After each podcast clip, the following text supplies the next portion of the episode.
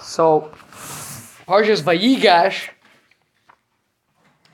the famous Midrash, takes a pasuk in Tehillim, Ki hinei hamalachim noadu avru yachdav. That basically when two kings come together and they start they start quarreling, that's uh, who are these two kings? That's Yehuda and Yosef. That's Vayigash Yehuda. Yehuda approaches, engages with Yosef. So just to talk about these, what does this mean? These two kings. I mean, of course, we we're right away thinking Mashiach ben Mashiach ben David, Mashiach ben Yosef, but uh, it's much more than that. We know back uh, as soon as Yaakov Avinu uh, had Yehuda and Yosef, he felt prepared and ready to go back to to uh, in, uh, encounter Esav. Uh, it says when, when he was sending to Esav, Parshas, uh, Parshas Vayishlach, so he says to Esav, Vayhili shor v'chamor. I have a ox and a donkey. So the obvious question that Rashi raises is, what do you mean you have an ox and a donkey? Yaakov Avinu had entire herds and flocks and many, many donkeys.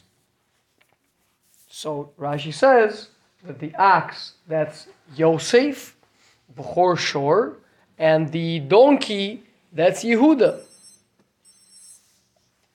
Like we know, Pasuk, uh, Pasuk says that uh, Lasid Lavo, Mashiach ben David is going to ride in on a on a donkey, on a chamor.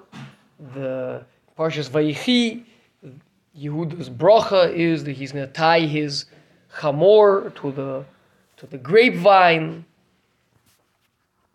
So these are these are the two powers that uh, the Yaakov is threatening Esav with. He's telling him, "I have a shore and I have a chamor, so uh, you know be be aware." Now, from those from those two animals, it's more seemingly intimidating, like a big, muscular ox with giant horns. It, it seems very, um, very intimidating, right? The you know the, the the running of the bulls and things like that, right? People getting hurt, but a chamor doesn't seem like such a massive threat. Where's the where? What is this malchus of Yehuda? We understand the malchus of Yosef. But what is this Malchus of Yehuda? And to a certain extent, if we understand that, maybe we can understand the encounter that's happening here. What, what does it mean? Malachim Noadu Avru Yachdav. The, the kings, they're, they're about to engage, they're about to clashing. What are you talking about? Yosef is the viceroy of all of Egypt. He's literally the most powerful man on the face of the earth. He has gathered all the money from the entire world by now. The entire Egyptian population is enslaved to him. He's the most powerful man on the face of the earth. And then, and here's Yehuda coming in for the approach. How can we say that this is like a, clash of the titans? It, it needs to be understood. Where's where's this power? What is this other power? So, um, so we'll start off first of all understanding the the midah of Yosef. Um, Yosef is the one who was fit to rule over the Egyptians. The Egyptians, we know, the, especially Sefer Maharal, the Egyptians represent Chomer, physicality. They were, they were an extraordinarily physical people. They were licentious people. It was a ervas haaretz, the promiscuity of the land. It was a, the, it was um, they, they, they are represented by water. That's uh, that's the what, what they represent.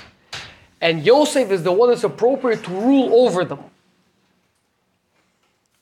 And uh, we know that Yosef is the one that he represents the Tikkun Bris. He had a bris Mila. He made them all have a bris Mila. If they want to be sustained by Yosef, they have to get a bris Mila.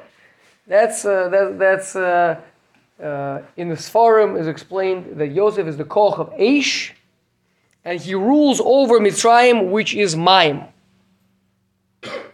Now we take a look at another scenario. Take a look at another situation, which is Nebuchadnezzar, who is described in the dream of Daniel as the Rosha, Rosha de Dahava, the golden head. So gold is always uh, gold, not not uh, cheap American 14 karat gold, but real gold is red. Like 18 karat gold is, is pink. What is it called? Pink and um, rose, rose gold. But uh, but 24 karat gold is is out red. Okay, so gold is red, it's fire, it's hot. And so Nebuchadnezzar represents Aish, the power of Aish. And how is the power of Nebuchadnezzar broken, by the way? We just went through Hanukkah, where Klal Yisrael were misgaver on the Yivonim. We're going to go through Purim, Klal are going to be matzliach in that shibud. How was the power of Nebuchadnezzar ever broken? Answer is, it was broken by Mishael, Hananiah, and Azariah. When Nebuchadnezzar threatens them with the power of the Aish, he says, if you guys don't bow down to Avodah Zarah, you're going to get thrown into the Kivshan Aish. And all three of them, of course, are from Beis David. They're, they're all from the royal house of David. They're all from Shevet Yehuda. And what's their response? Their response is, okay, throw us in, but we're not going to bow down to Avodah Zarah. And when he throws them in, and they're saved from the fire, it changes his entire worldview. He can't, he can't take it. That, that, that level of submission, that level of, of, uh, of humility to say, What am I? Who am I to, to stand in the way of the will of Hashem? It's the will of Hashem that, that, we should, that I shouldn't bow down. So, so I forfeit my life. I am prepared to be thrown in. And that, that is what overcame the power of Nebuchadnezzar. So we see there the power of, of Yehuda, the power of his battles, the power of Maim. Water always settles in the lowest place. Water doesn't have uh, a whole big, a whole big uh, show. That power of water there overcomes the power of Aish, of Nebuchadnezzar. So we see Yosef, the power of Aish, overcoming Mitzrayim, which is water, ruling over water. And we see Yehuda, the power of water, with its, with its humility and submissiveness, extinguishing the power of, of fire of Nebuchadnezzar. So, and the same thing we see in this week's Parsha. Yosef has, has the power of Aish. He's on top. He's sitting on the throne.